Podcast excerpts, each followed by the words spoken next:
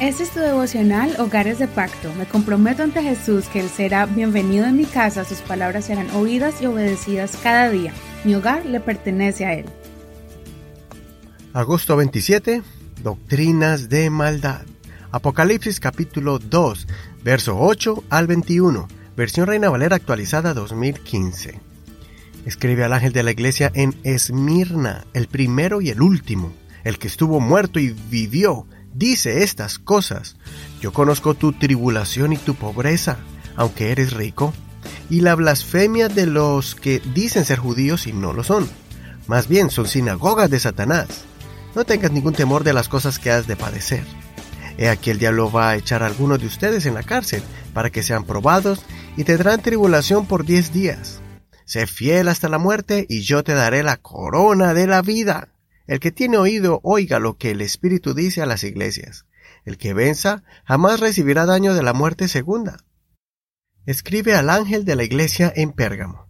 El que tiene la espada aguda de dos filos dice estas cosas.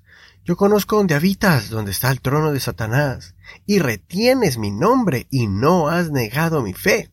Aún en los días de Antipas, mi testigo fiel, quien fue muerto entre ustedes donde mora Satanás. Sin embargo, tengo unas pocas cosas contra ti, que tienes allí a algunos que se adhieren a la doctrina de Balaam, que enseñaba a Balac a poner tropiezo delante de los hijos de Israel, a comer de lo sacrificado a los ídolos y a cometer inmoralidad sexual.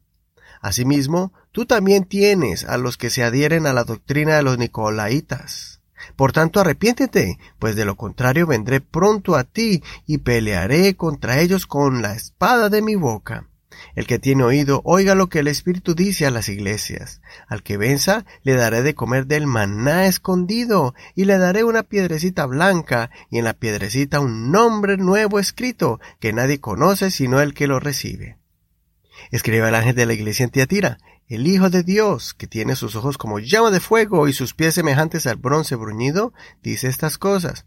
Yo conozco tus obras, tu amor, tu fidelidad, tu servicio y tu perseverancia, y que tus últimas obras son mejores que las primeras. Sin embargo, tengo contra ti que toleras a la mujer Jezabel, que dice ser profetisa y enseña, y seduce a mis siervos a cometer inmoralidad sexual, y a comer lo sacrificado a los ídolos. Le he dado tiempo para que se arrepienta y no quiere arrepentirse de su inmoralidad. En los próximos dos capítulos vamos a aprender sobre las reconocidas siete iglesias del Apocalipsis. Son iglesias que existieron en la época de Juan y que a la misma vez representan el estado espiritual de cualquier congregación o persona en su relación con Dios. En este capítulo encontramos los mensajes a las primeras cuatro iglesias, Éfeso, Esmirna, Pérgamo y Tiatira y en el capítulo de hoy les he leído sobre la condición de tres de ellas. Para que entiendan los mensajes a estas iglesias, debes entender el orden que Dios les habla. Primero, el Señor les habla sobre las cosas buenas que han hecho. Después les muestra el área débil en que están fallando o que se han descuidado en su relación con Dios.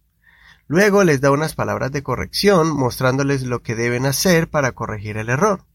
Y al final la palabra de exhortación, mostrándoles la recompensa si ellos corrigen la falta.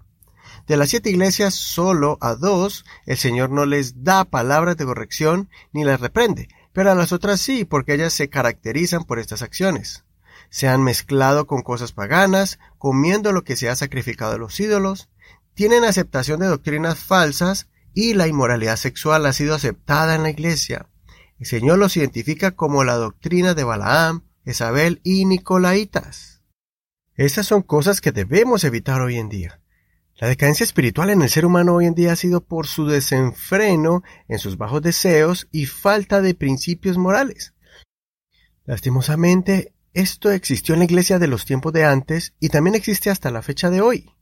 Guardemos nuestros hogares manteniendo el pacto que hemos hecho con Dios de entregar nuestras vidas a Él.